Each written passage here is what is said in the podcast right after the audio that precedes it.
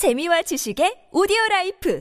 팟빵 안녕하세요. 군사독복입니다. 현재는 우크라이나군이 대부분의 요새화된 돈바스 지역에서 전선을 지켜내며 러시아군의 전차 군단을 당황시키고 있지만 아직도 러시아 공군기들의 위협이 남아 있습니다. 러시아 공군의 전투기들은 정밀 유도 폭탄과 미사일의 재고가 부족한 것인지 개전 초기에 비해 크게 줄어든 공습만을 수행하고 있지만 아직 그들이 가진 대부분의 전투기 전력은 건재하며 러시아가 잃은 전차의 수에 비교해 보면 러시아군 전투기가 격추된 경우는 그다지 많지 않은데요. 반면 우크라이나는 원래 가지고 있던 전투기 수량 자체도 55대 정도에 불과했을 뿐만 아니라 아니라 이 전쟁 기간 동안 16개 이상의 전투기를 잃고 있는 상태입니다. 아무리 우크라이나 공군이 러시아 공군보다 더 뛰어난 실력을 가지고 있고 러시아 전투기들을 개전 이래 수십 대 이상 격추시켰다는 것이 사실이라 해도 러시아 공군 전투기들은 우크라이나가 가진 것의 10배가 넘기에 숫자에서 크게 밀립니다. 이 때문에 우크라이나 공군 전투기들은 출격 때마다 불리한 싸움을 해야 하는 상태인데요. 러시아군 또한 모든 공군 전투기들과 조기 경보기의 전술 데이터 링크 공유가 불가능한 상태지만 러시아군은 조기 경보기 업대를 모두 동원해 공습 작전을 수행하는 전투 전투기들에 약간이나마 도움을 주고 있는 만큼 언제 어떻게 제공권의 우위가 뒤바뀔지 모릅니다. 그리고 이는 러시아군을 상대하기 위해 모인 대규모 우크라이나군 기갑 전력에 큰 피해를 줄 수도 있을 텐데요. 이 점을 알기에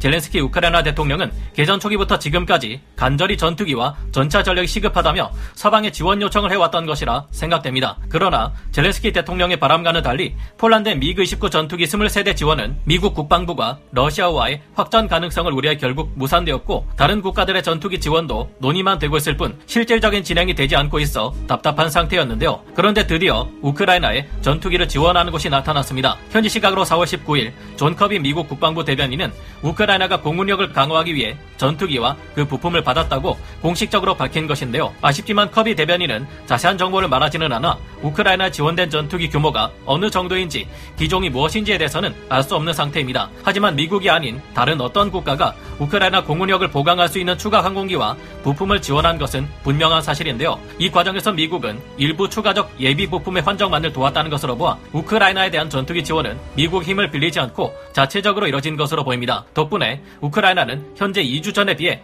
더 많은 전투기로 러시아 공군 과 공중전을 치를 수 있게 되었다고 존 커비 미 국방부 대변인은 강조했는데요. 최근 이 같은 지원은 우크라이나 전쟁이 장기화되고 우크라이나 동남부 전선을 중심으로 더욱 큰 위기감이 고조됨에 따라 내려진 결정인 것으로 분석됩니다. 다행인 점은 러시아 공군도 전술 데이터 링크 연결을 통한 네트워크 교전 체계가 완전히 구축되지 않은 것으로 파악된다는 점입니다. 수호이 57과 수호이 35를 제외한 나머지 전투기들과 조기 경보기, 지상의 방공망 체계 등을 러시아판 링크 16이라 수 있는 S108로 연결하지 못하고 있는 상태인데요. 이 네트워크 교전 체계가 구축되는 도중에 이번 전쟁이 발발했기 때문입니다. 그래서 러시아에서는 9대 A50 계열 조기 경보기를 이번 전쟁에 대부분 투입해 운용 중에 있지만 이들의 지원도 제한적인 상태입니다. 사실상 우크라이나 공군보다 숫자만 많고 조기 경보기에서는 제한적인 도움만 줄 수 있어 그렇게까지 능력 자체는 큰 차이가 안 난다는 것이 다행인데요. 개전 초기부터 러시아 공군기들의 대규모 항공 공습 작전을 볼 수 없었던 데에는 이유가 있었던 것이죠. 다만 우크라이나 공군의 한계도 명확한 것이 이들에게는 조기 경보 통제기가 없으며 미국의 E3 조기 경보기로부터 들어오는 정찰 정보를 받고 있지만 이 또한